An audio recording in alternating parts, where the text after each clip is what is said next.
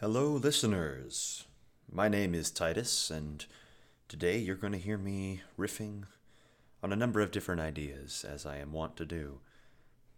I'm I'm not very good at sticking to a singular point and finishing it completely, but hopefully there's enough time here that we can cover an idea, at least in part, and come to understand it a little better. The particular thing I want to talk about today is community. What is it, and how does it affect us? How is it an integral part of what it means to be human? But first, we have to define our terms. What is a community? Well, the, the solution that I've found most convenient is to first go to the dictionary. Merriam-Webster defines a community as a unified body of individuals. Then says, such as the people with common interests living in a particular area, a group of people with a common characteristic or interest living together within a larger society, a body of persons of common and especially professional interests scattered through a larger society, a body of persons or nations having a common history or common social, economic, and political interests, a group linked by a common policy, a state, an interacting population of various kinds of individuals. The, the v- types of communities are various, incredibly various, as shown by the variety of potential situations. But what unites them? It is unity. Unity is what creates community. But it's not just unity of one person with him or herself. That's not community. That's simply the nature of man to, to agree with himself. He'll agree, disagree with himself sometimes, but no man will survive forever disagreeing with himself. So unity is not sufficient. It is the unity of multiplicity. Two or more people are necessary for a community. And then the community must come around something. Unity is great and all as a thing to be preached. In fact, we hear it preached in many, many places as this this fantastic virtue of unity. Oh, isn't unity great? We need to we need to push for unity. We need to support efforts for unity.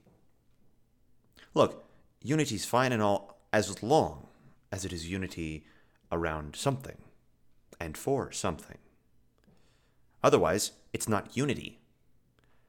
Unity can't happen where you're not unified around any principle. And then, once you have united around some principle, you must then analyze, is it a good thing or a bad thing? This is where conflicts between communities could very easily arise. The very fact that multiple people are united around some idea means that if someone disagrees with that unifying idea, or that unifying system, or is not a part of that unifying identity, they will be placed in some form of conflict with that community. Indeed, I would argue this is the fundamental source of the nation. It begins from the smallest level of community being united with itself and branching out by these smaller communities, that is the family, branching out into a larger community, a collection of families. That collection of families branches out even larger, and so on and so forth, until there are sufficient number of people in that space to protect them from any outside community wishing to enforce its own unity upon them, right? Once we have the conflict between an individual and a community, it is it is no far step to say there will likewise be conflicts between one community and another, and consequently there is further need for unification and expansion of the systems of unification, the degrees of unification. Those people with the most unity around the greatest number would, in theory, have a greater advantage. Yet again, I want to nuance this point by saying unity around some inane subject, some meaningless point, or some falsehood will get you nowhere. It will do absolutely nothing, because as the size of the community increases, as the scope of this community increases, the internal weight of discontinuity and untruth will bear in on that community and collapse it. Thus, the balance must be drawn between finding a community of, of sufficient size and finding one of sufficient truth. And when creating a community, both are important as well. If we're creating a community, we want to, we do should, ought to indeed desire to create it, to bring in people, to grow, to expand. A community that doesn't seek to expand will generally die out, simply because there are other people and other ideas and other communities competing for members. One that's not seeking to expand is generally not a part of that competition, and by the nature of competition, it will begin to recede and fall apart and fall into disuse. Things that are not actively upheld, and more than upheld, actively seek to spread while maintaining the truth value around which they are centered, will tend to last more often, will tend to last more, more a longer duration of time. This is this is a, this is a very delicate balance, as sometimes seeking to expand will put you in conflict with other communities, and, and that conflict means that the people of the gray zone, right, the, those who are caught in the, in the center of the conflict, they're going to have to decide based on principles. And if, if they do not agree with your principles, even if you are outwardly expanding towards them, even if you're re- outreaching to them, people of those communities will simply reject you because they do not like your principles. But at the very least, a community of a certain type will always maintain its population. That type being, well, based on normal demographics, the family. For centuries, for, for, dare I say, millennia, the human race has averaged two or three children who survive to adulthood. Now, they used to have much larger families. People used to have much larger families. Men often had multiple wives because their wives died in childbirth. And this is a tragedy, an absolute tragedy. And the beauty of the modern world is that that great cost is no longer necessary for the maintenance and growth of a society. Indeed, now having two or three kids pretty much guarantees that you will have two or three kids who will survive to adulthood. This is the, this is the way that men people have lived for, for generations, and therefore a local community would tend to maintain itself if you had that environment. Now, the danger would come when those who are adults have other sources of conflict bring them to an untimely end, right? Whether this is war, or in the case of women, as mentioned before, childbirth, or disease, right? Where an entire third of of of Europe's population, from anywhere from a third to sixty percent of Europe's population, was wiped out with the Black Plague. Right? There are there are major events that have happened in history that have decreased populations, decreased the size of communities by no fault of their own. But the communities that last long consistently are the ones that replace themselves. Duh. I mean, it's it's it's it's a ridiculous thing to state, but a community that is to endure must replace itself. And part of that is going to be maintaining who, those who are currently in that space, because the people in the space are at least already there. If you have to replace somebody who leaves and grow, you're not going. You're going to have a much much harder time growing. But if the people who are already in the community are leaving the community, when new people come in, the community will, will begin to struggle, because those who come in will understand that part of the community, part of the unwritten rules of the community, is that people leave. So this is where we get is where we get some of the other sides of community, right? The unity of community is not necessarily around a conscious concept. Not all communities are united around something that they think through or something that they plan in advance. Some communities, I, I would argue, especially with children, are are created spontaneously. Right? When you get people in a in a similar vicinity, there is some there is some basic unity created. But the cliques that evolve, the the sm- subgroups that pop up with these relationships that they that they develop, those are not deliberately created. They are not deliberately planned in many cases. Sometimes they're a again a, a symptom of people's interests or the different clubs and hobbies they do. But even then, there's something about though that that community that is exclusive, not necessarily by design. Here we see another point of conflict. All right, the underlying divisions within a community may not be a part of the design of the community, as in, as mentioned earlier, right, where where one community conflicts with the main ideas of another. Sometimes the conflict doesn't come with something that is necessarily an integral part of that community, right? So, for example, for example, there's not much reason that people who, who watch football should exclude the crochet community from their group. And I'm sure there are plenty of people who crochet and who watch American football. But there are some severe dissimilarities between those groups. And generally speaking, we don't think of those as groups that overlap very much. Why? Well, it's not, it's not as though either one of these communities has deliberately gone out to push against it, or or either one is directly opposed to the other. It's simply that the people who are interested in these things tend to be different than those who are different in the other of the of the two.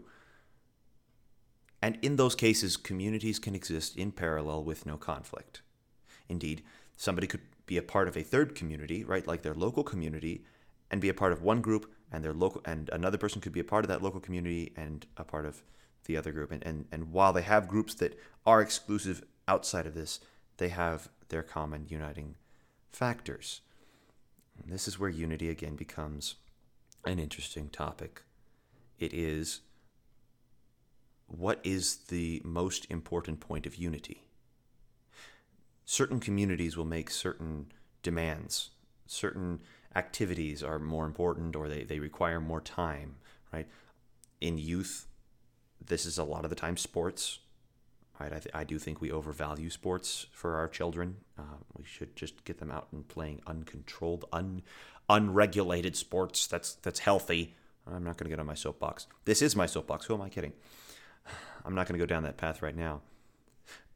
But for those who do it, it is a severe time dedication. For adults, if you are a volunteer at a local charity, that's going to make some demands on your time. If you're a parent, the community of the family will have significant demands on your time. If you're employed, your employer, right? That community of people who work in the same office, or people who work on the same feature, or people who work in for the same company, even, right? As broad as that, that community will make demands on you. And that's okay, right? Lutheran, the Lutheran doctrine of vocation. Not, not all things are the same, and each person has their own calling and their, and their own, well, I would say communities that they need to serve because they've been called to be a part of these communities. But we do have to question what's more important. A father has to ask the question, is my job and my paycheck and the overtime that I would work more important than taking care of my children? Is the comfort of this place where I live and the opportunities that it provides for me and even for my children, well, it's the expense and the time commitment that I must put forth to pay that expense. Is that is that worth the cost of what I'm of what I'm giving up with my children? Not being a part of that community as much, right? Time becomes the ultimate commodity. It when we think of the human experience as a set of communities, right, of, of people moving through different communities and dedicating their time to each of these different communities, suddenly we put money in its proper place. Money is time spent that time spent in one community that another person values enough to give you some of the time that they have accrued from someone else who valued the product that they gave, right? So, right, we think of products and services, right? I give you an apple, right? Now, what did I do to get that apple? Well, generally speaking, in the modern world, I just stored the apple, and someone else uh, shipped the apple to me from somebody else who stored it, from somebody else who had shipped it to them, from somebody else who had picked it, from somebody else who had grown it. Right? It is that long chain of events that actually makes it a cheap commodity. Because that means that, well, for me personally, you're not saving me a whole lot of value, right? You're not. I, I'm not providing you. I'm not providing you a lot of value when I sell you this apple, or at least not in regards to how much I had to put into it, right? I mean, the the the proportional amount that, of work that I had to do is not very great, and and well, there's another apple down the road, and you know it's not that hard to get, because we have all these systems, all these complex systems that that are in place to to provide this apple to a person. So the amount of time that you are saving by me providing that to you is it's not very great, and so it's not worth a lot of money to you. And because it's not worth a lot of money to you, and um, that that isn't something I can therefore charge you for, I can't charge you that much, and it's a relatively cheap commodity, right? But at the same time, you didn't have to go and grow your own tree and grow your own apples and pick your own apples and transport them from wherever that tree is to wherever you would eat it and then get that apple. So I did technically save you time, which is money. This this idea of, of money as stored time is, is something I've heard recently from uh, Jonathan Fisk. Pastor Jonathan Fisk has a great, great podcast. I highly recommend it. Uh, some some radical ideas, and I love them. Not all of them. Some of them are some of them are crazy, but he's he's he's got some good points, right? The idea of money as stored time, where in in the modern corporate world, the fact that you are saving someone else time from having to do something that they would have to do so that they can save someone, another person time, you know, and then we have this grand system of saving other people time that makes us our wages, and we, we store that time that we put in in terms of some wage, and we get some value out of it, and the entire economy is based on how much time the the general public perceives is saved by some activity or by providing some service such that they don't have to do it themselves.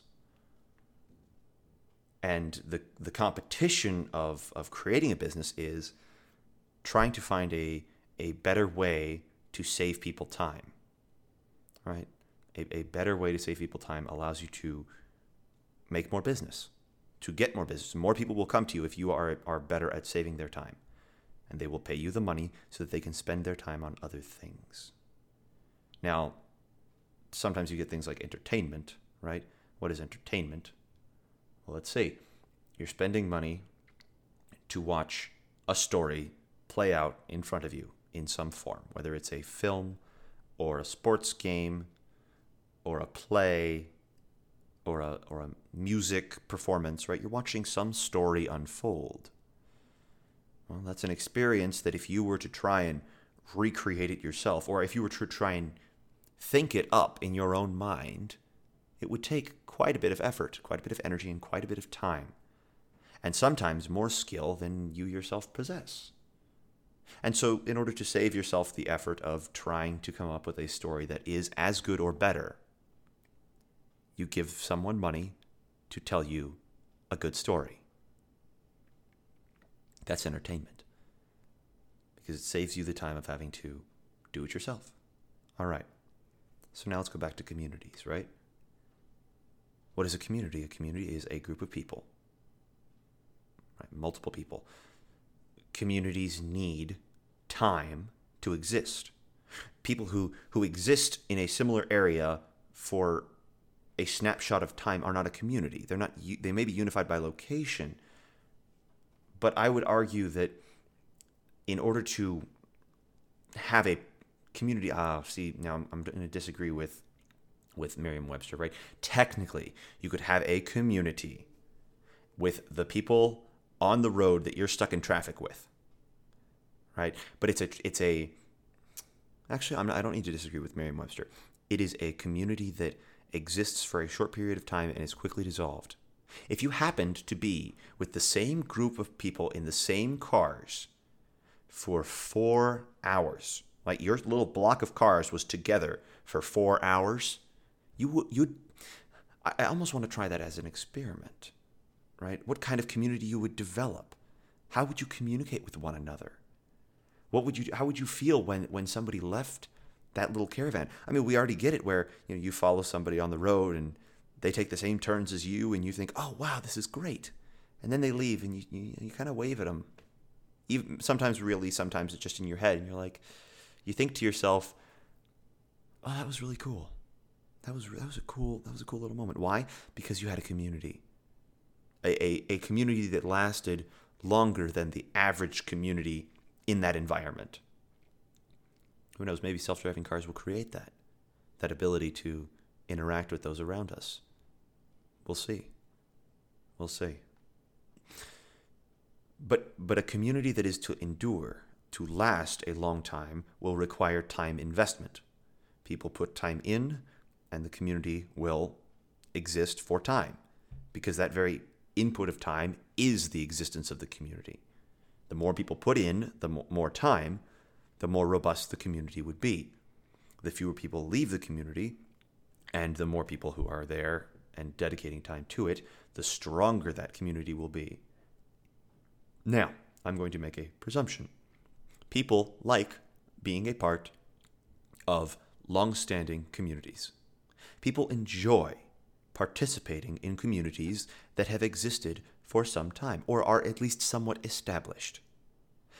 The, there are those who seek out esoteric communities. They seek out their own little space. But in my experience, even in, in hipster centrals, right, where I was in Portland, and I was in Seattle for some time, right? Even there, what you tend to get is communities of people seeking out strange things, like smaller communities seeking out those those little experiences. You you don't get singular people seeking out communities for brief amounts of time. And even then, those people tend to find some community eventually. Why? I would argue that it is a part of being human, to want to be with other humans. Duh. Well, sure, but but think this out. Not just be around other humans in general, right? Because we are by nature going to have that that going on. From from the very fact of being a child, we have that. But to be unified, because that's what a community is. It's not just being around people, it is being unified with people, having some common spirit with them, common breath, common air. I explored this idea over the weekend. I had a, an opportunity to speak with some fantastic people, old friends, new friends, new friends, new friends, slightly less new friends that at this point I consider old friends, which is weird, uh, but you know, it's one of those where, where there's a common community that is so strong that I feel as though I've known them for, for much longer. Um, had had some opportunities to talk about some fantastic ideas, some some deep concepts, and and and and cover into some some really poignant and, and even a few a few more strange topics, right? But one of the things that we did talk about, and one of the things I enjoyed talking about, was the idea that people are affected by the environment in which they exist, right? That we codified this as the air, right? The air you breathe affects you. The air that we breathe makes us who we are to a certain extent, and we breathe in that which is around us and breathe out that which is within us. Being in sync with a community would mean that what you breathe in and breathe out are the same, or temperamentally the same.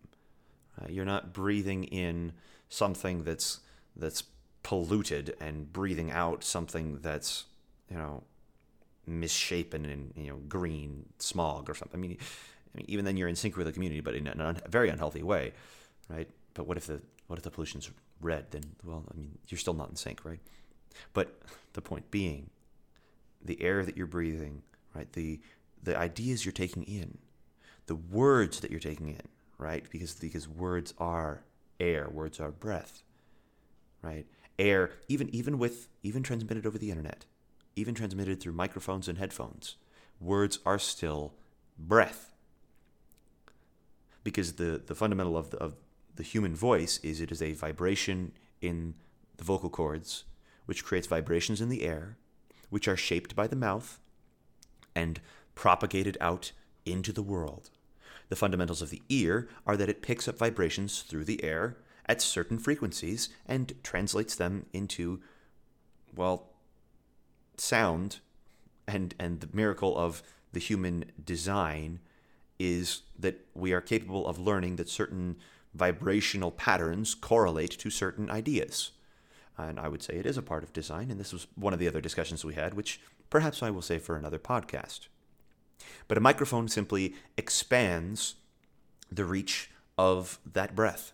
It simply means I can make my breath affect a sensor, an electrical sensor inside of this microphone here that I have, and that microphone will store that that reading as a waveform, right, as a little little set of, of ones and zeros that represent the the magnitude, amplitude, and frequency of the, the voice that spoke into it, right?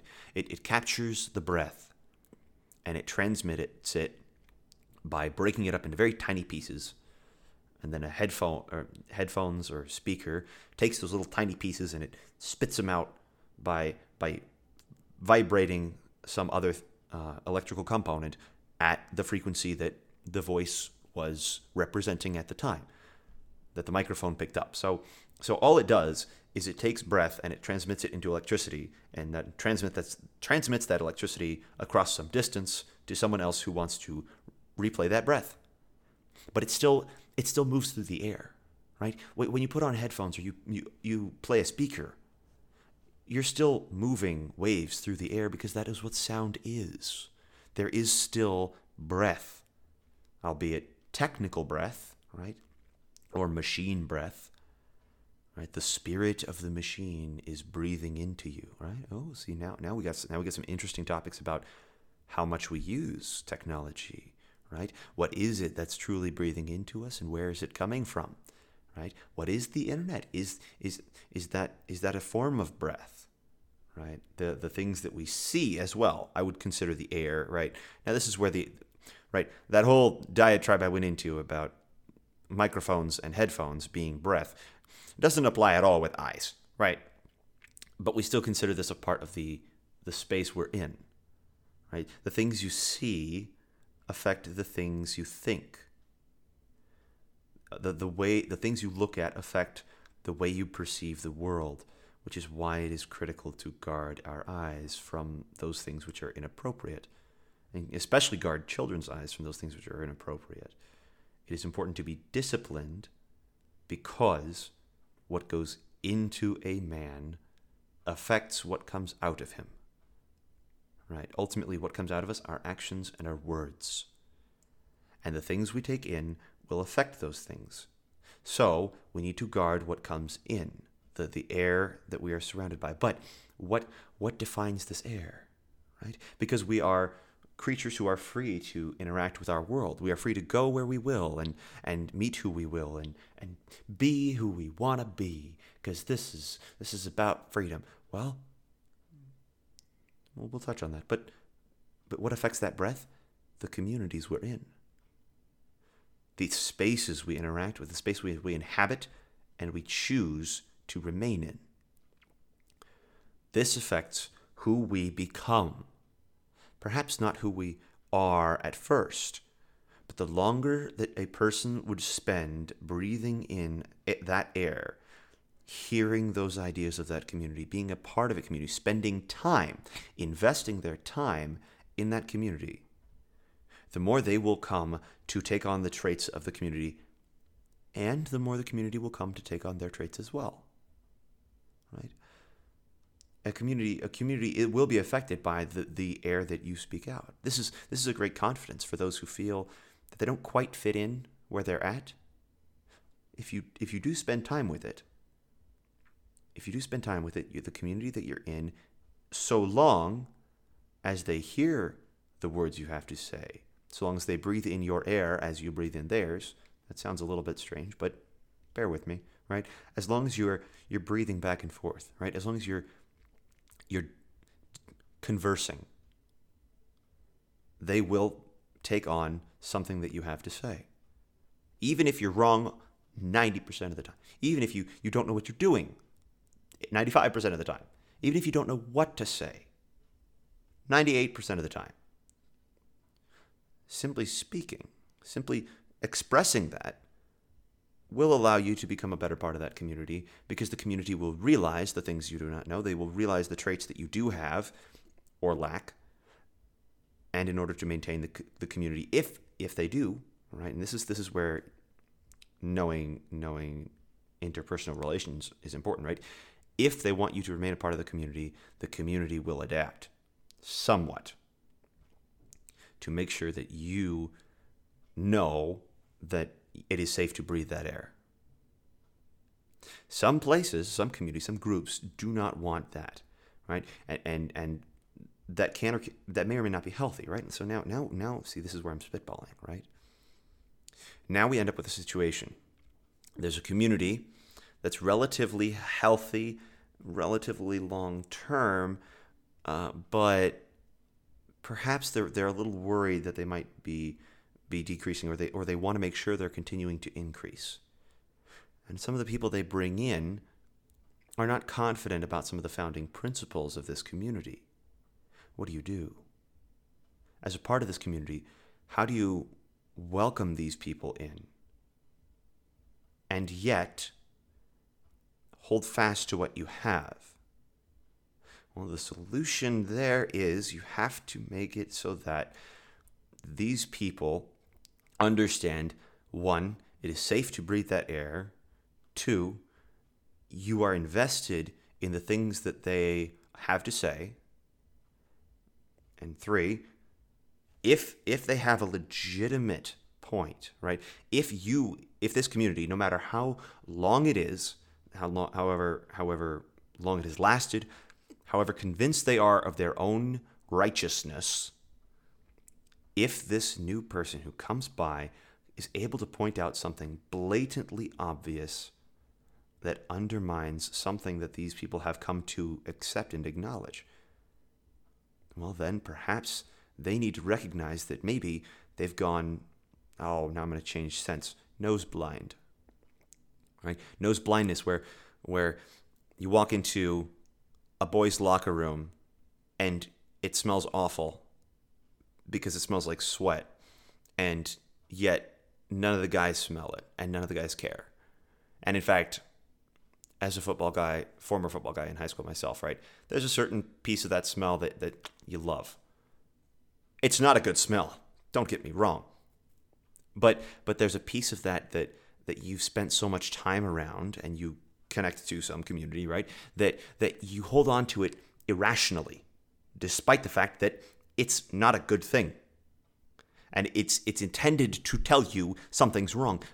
But if you ignore it, or if it or if it seeps in slowly, and, and it just becomes a part of the way you do things, right? Suddenly that smell, that air, maybe that air's a little bit unhealthy.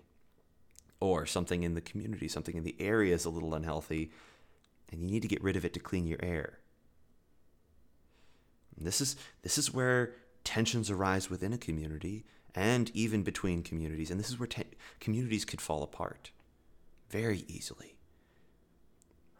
Because part of the problem with communities is that people are stinky. People smell bad. And and in order to form a community, you have to, to a certain extent, ignore how awful we smell. Because, and the truth is, you, you ignore your own smell, so people who smell somewhat like you, well, you're already going to like them. That's where some of the unity comes around, right? It's like, well, I can't, I, you know, you, you smell a little bit unsavory, but you're okay. Why? Because they stink the same way you do. Part of this would be family. I love my family. And I know that fact, for a fact that we all, we, well, we we smell slightly differently, but this is not literal. This is this is an analogy, right? For those of you who might be listening, right? It's an analogy. But we all have our different smells. And we all smell a little bit weird. But nonetheless, we have that community. And in fact, we've spent so much time together. We've we've developed such a community together that we truly enjoy one another's smells, and and are appreciative even even of the slightly strange ones that, that come out every once in a while. Because they don't matter ultimately, because there's a more more savory aroma to to arise. There's a cleaner air that we, we can feel, a comfort in that in that environment that we have, that transcends the fact that we we stink. Now, we don't actually stink. Again, it's an analogy, right? Y'all smell great. I'm sure I'm the one who's always stinky, but but that's beside the point. It's an analogy, right? Same thing. I'm going to be obvious at this point, right? A lot of this applies to the church, the Christian church, and and and in my particular context, the Lutheran church, right? And there's a lot of sub-conversations that I could have about that context. It truly is a a difficult thing to, to broach, but I think when it's when it's approached from a certain t- position, right, you could say that if if if you went through this the past, well, what are we at now? thirty, almost thirty-eight minutes of context before getting to a discussion on what's up with a community. I don't know if it would help or not, because some people are just downright stubborn. But, right, once again, it's about defining the terms first. This was one of the things that I actually very much enjoyed about the, the time I spent this past weekend discussing with people and, and learning things, right? Defining terms is critical at the beginning of the, of, of the debate. And be sure, this is the beginning. This is only the beginning of a, of a conversation that, that goes on forever. So I guess it's not the beginning, but but it's my beginning, right? It's, this is my voice coming into it and saying, communities are complicated because people smell bad. Because because each individual, right, within this unified body of individuals has their own things that they want to see. And the point of unity is always going to be something that is divisive. As as as frustrating as that concept is, the the very fact that there are communities means that, that there are certain people who are not part of one community that are part of another, right? Otherwise, it would just be the human race. We would just define ourselves as the human race. Those things that are those things that unite people across all the set of all communities are what are part of what we define as as the nature of human. Right, it, it, to be human is to have certain characteristics, have certain traits, have a certain psychology. Right, so I, I would argue that human psychology is simply the study of, of the the communal traits of the unity of humanity. Those things which we cannot escape, and, and, and because they unite everyone, they unite no one. They are so broad, so far-reaching that we just don't care.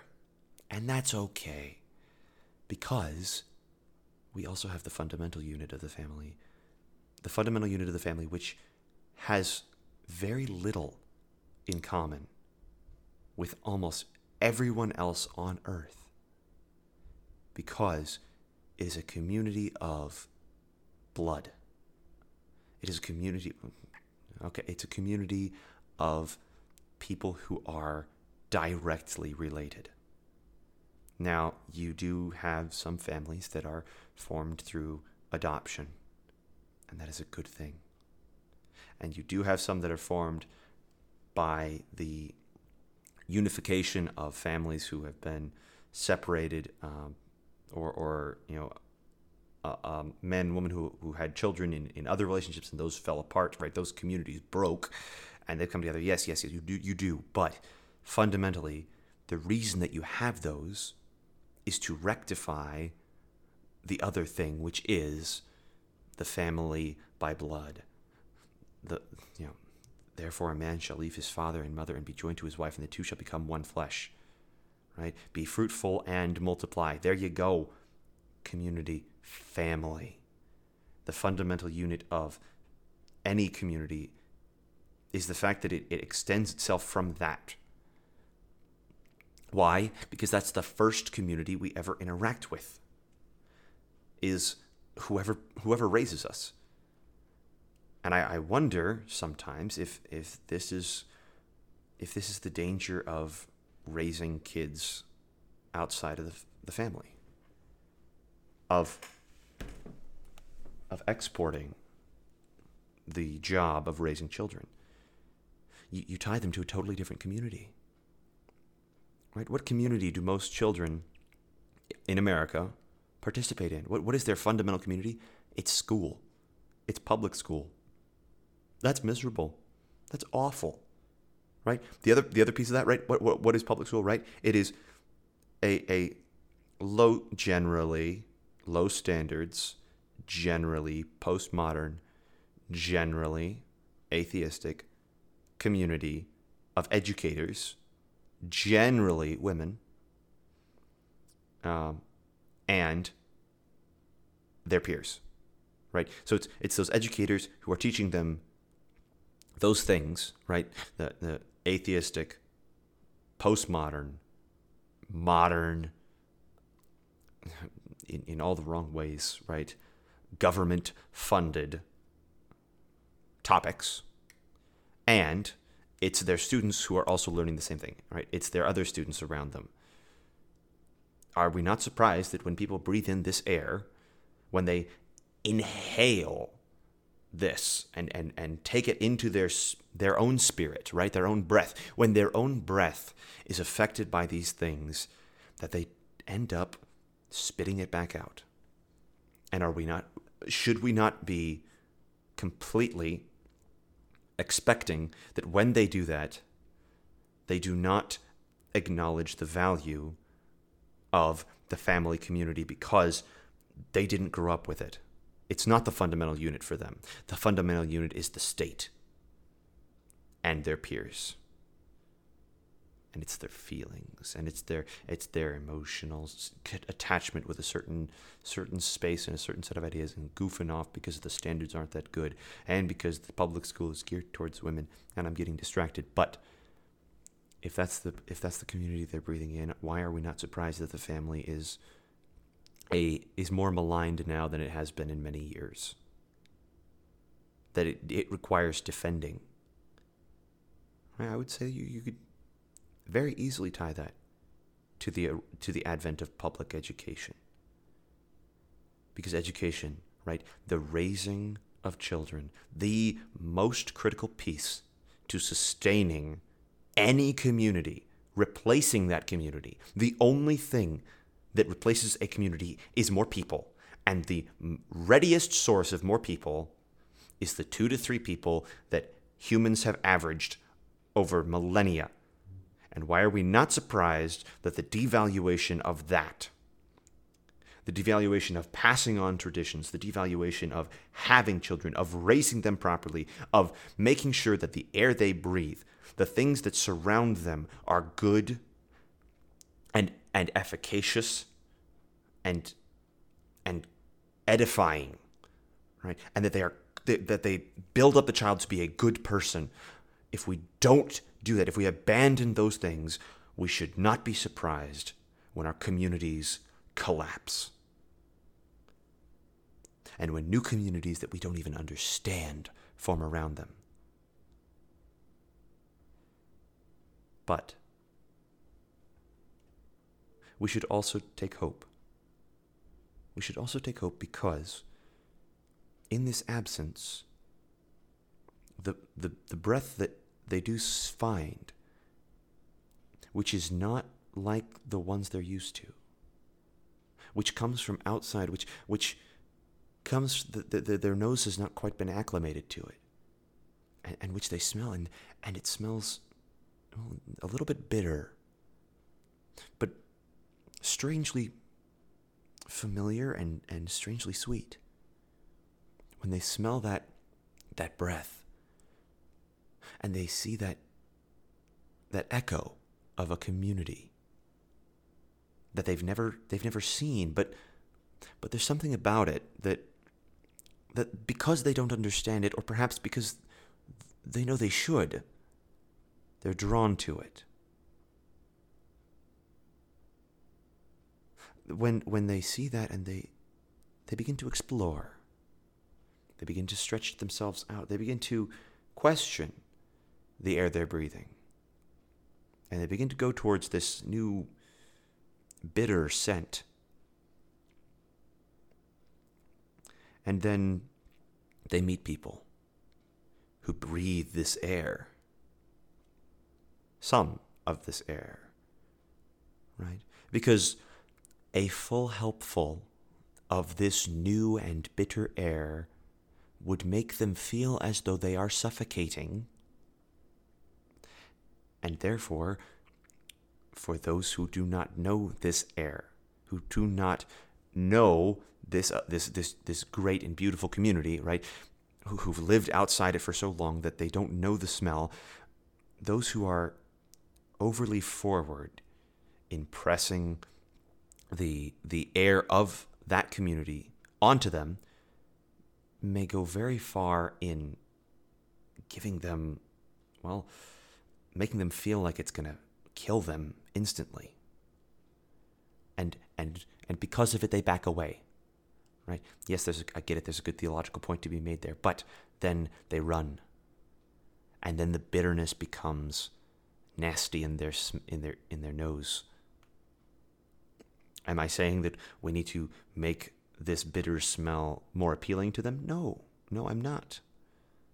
What I'm saying is when they smell it, when they see a community that that doesn't make sense, where where, where the, the, the different scents coming off of different people are are truly diverse, where people could have fundamentally different ideas of of of what it is to be a person in, in some regards, right? Of of of how you live, what job you have, what what house you buy, what car you drive, what games you play. When they see a variety of people, right? Where one person may like to play games um, for the sake of winning and understanding the the way that human minds work in order to play with them and and achieve victory thereby for the sake of strengthening others against such such deceits in the future. Other people might not like that kind of game, right? And and um, this, if this seems a little bit on the nose, it is. Um, to those who know, you know, um, and it is meant in love. It is entirely meant in love, um, love for victory. Anyway, the the differences in this community can can can, can throw you off if you if you haven't smelled this smell. Right? The, the fact that, that it's not just a singular, that there is a singular dominant smell, but there are so many so many other scents to be there, and and some of them smell familiar. Some of them even smell. smell friendly, but but the dominant one is still so so so foreign and strange. And as they begin to spend time here, they begin to understand the scent because they are taking in the breath, right? Either through their ears or their nose or their mouth, right? They're taking in the breath of this this space. And they're beginning to learn what it is, right? They, and they become worked upon by this breath, by this spirit of the community. And and very good things can happen in that in that context. Very, very good. And and and for those of us who are in the church, we ought not to, we we do we do understand that it is not the first whiff of this spirit that brings people to faith. It is it is a, a long process by which the spirit works its way into that person's heart. And from that heart, see now the metaphor is going to fall apart, into their cardiovascular system, and through their cardiovascular system into the breath that they then begin to breathe out. It didn't fall apart. And, and sometimes that journey is a long journey, and sometimes it, it is a longer journey. And oftentimes we don't actually get to see it happen. But what we do get to see is that person coming in and smelling the air. And what we get, do get to do is breathe with them, is spend time with their spirit, sharing the spirit that is within us. Now, indeed, that, that, that puts a great responsibility on us to make sure that the dominant scent of our spirit is proper. Right, that the, that the the thing that is that is most prevalent when we speak, when we express ourselves, when we interact in a community with other people, that it is not that community that is dominant. It is the Word of God. It is the it is the breath of God, not the breath of the community. And I would like to, to make it very clear that this even applies in a church context, because the church, each individual in the church, while they do need to be a part of the body of Christ, or part of that, the actual physical community of a church is not always good smelling, is not always clear. Now, thanks be to God, that is a constant thing that we're working, that, that we as, as people are working toward, is cleaning the air. Right? I mean, this is this is where the saying would come from, clear the air, right? Do what? To remove those things which are not right from this space. Those things that are hindering us from breathing freely and clearly and truly. And I do think, I do think that if we focus on, on understanding that our breath smells awful, that we stink, and we need to work very diligently at brushing our teeth, at, at washing ourselves, well, at being washed, at making sure that, that the food we eat is good and proper, making sure that we are holding one another up as a greater community, holding one another accountable. The, the breath of the one who is washing us and feeding us, right, of our Father, it, it, it will begin to work, wear off on us. The smell of our Father will begin to wear off on us, much as the smell of a parent does. We, we take on that characteristic of our Father, not by our own glory and power, but because he's there taking care of us, because he is there providing the air for us to breathe. The Spirit, his Spirit, his Spirit which is, which is set apart from the rest of the world. It is not a spirit of the age. It is not a zeitgeist, a time ghost. No. It is a it is a spirit that is set apart from the rest of the world, that is s- holy. And when he sends his Holy Spirit to define the breath that we breathe, to shape it, and to work through our hearts, to breathe it out, because we are so surrounded by it.